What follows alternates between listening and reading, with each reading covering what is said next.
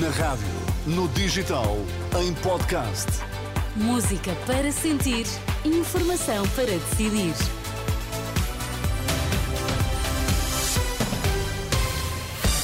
Pedro Queiro, vamos às notícias em destaque.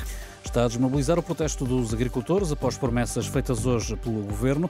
Ainda não foi desta, continua por conhecer o nome que vai suceder a Miguel Albuquerque no governo regional da Madeira.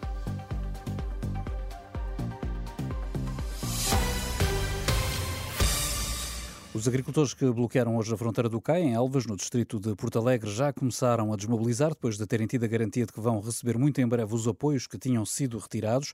Os manifestantes receberam uma comunicação do Instituto de Financiamento da Agricultura e Pescas, o IFAP, na sequência de uma negociação ao mais alto nível com o governo.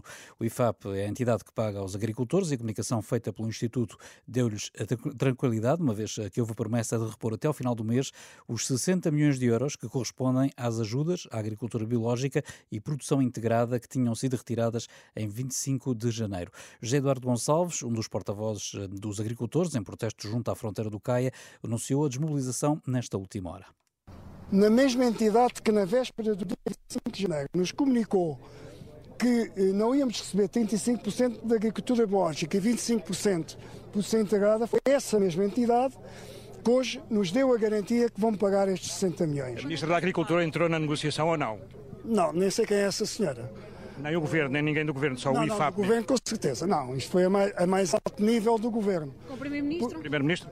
Uh, não sei, não, não, vocês saberão, mas foi com alguém que, que, que com certeza, com conhecimento do seu Primeiro-Ministro. Certo é o levantamento do bloqueio, não é? Isso é certo. É. A partir de agora... Vamos, o que vamos fazer agora é serenamente, calmamente, vamos uh, levantar daqui com civismo, com educação, uma atitude que este representante dos agricultores diz que deverá ser seguida em todo o país, se bem que, por exemplo, em Coimbra ainda não desmobilizaram. Ainda assim, avisou que, caso não se cumpram as promessas de pagamento até ao final deste mês, o setor voltará à rua para reivindicar os seus direitos. Do lado do governo, Fernando Medina desvaloriza os protestos dos agricultores.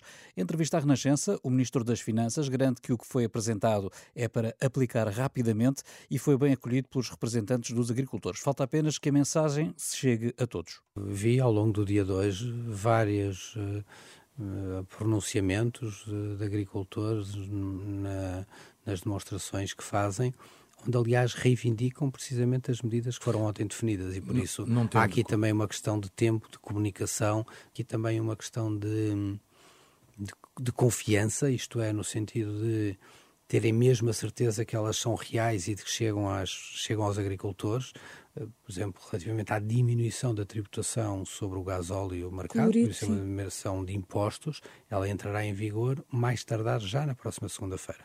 Certo da entrevista do Ministro das Finanças, Fernando Medina, ao programa da Renascença Dúvidas Públicas, que vai ser transmitido no sábado a partir do meio-dia. De recordar que os agricultores estiveram hoje na rua com tratores e veículos agrícolas de norte a sul do país, eh, numa exigência de valorização do setor e condições justas, tal como tem acontecido noutros pontos da Europa. Em França, por exemplo, as duas principais organizações de agricultores apelaram esta tarde ao fim dos bloqueios, que duram há vários dias, isto depois do governo francês ter anunciado medidas que vão ao encontro das reivindicações, incluindo apoios de 150 milhões de euros. No entanto, até o momento não há sinais de desmobilização em França. Por cá, uma semana depois, ainda não há uma solução clara para o governo regional da Madeira. O Conselho Regional do PSD não aprovou qualquer nome para suceder a Miguel Albuquerque.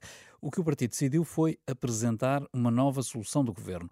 O ainda presidente do governo regional anunciou esta noite que vai levar na segunda-feira ao representante da República esta proposta e que nesse dia abandona o governo regional. Em função da conversa, o que penso que irá acontecer, não posso adivinhar, será o senhor representante da República ouvir os partidos e compete aos partidos políticos propor uma solução o meu partido, o que vai propor, que foi isso que foi aqui aprovado por unanimidade, é uma solução de governabilidade com os nossos parceiros no atual quadro parlamentar. Já tem o nome ou não tem o nome?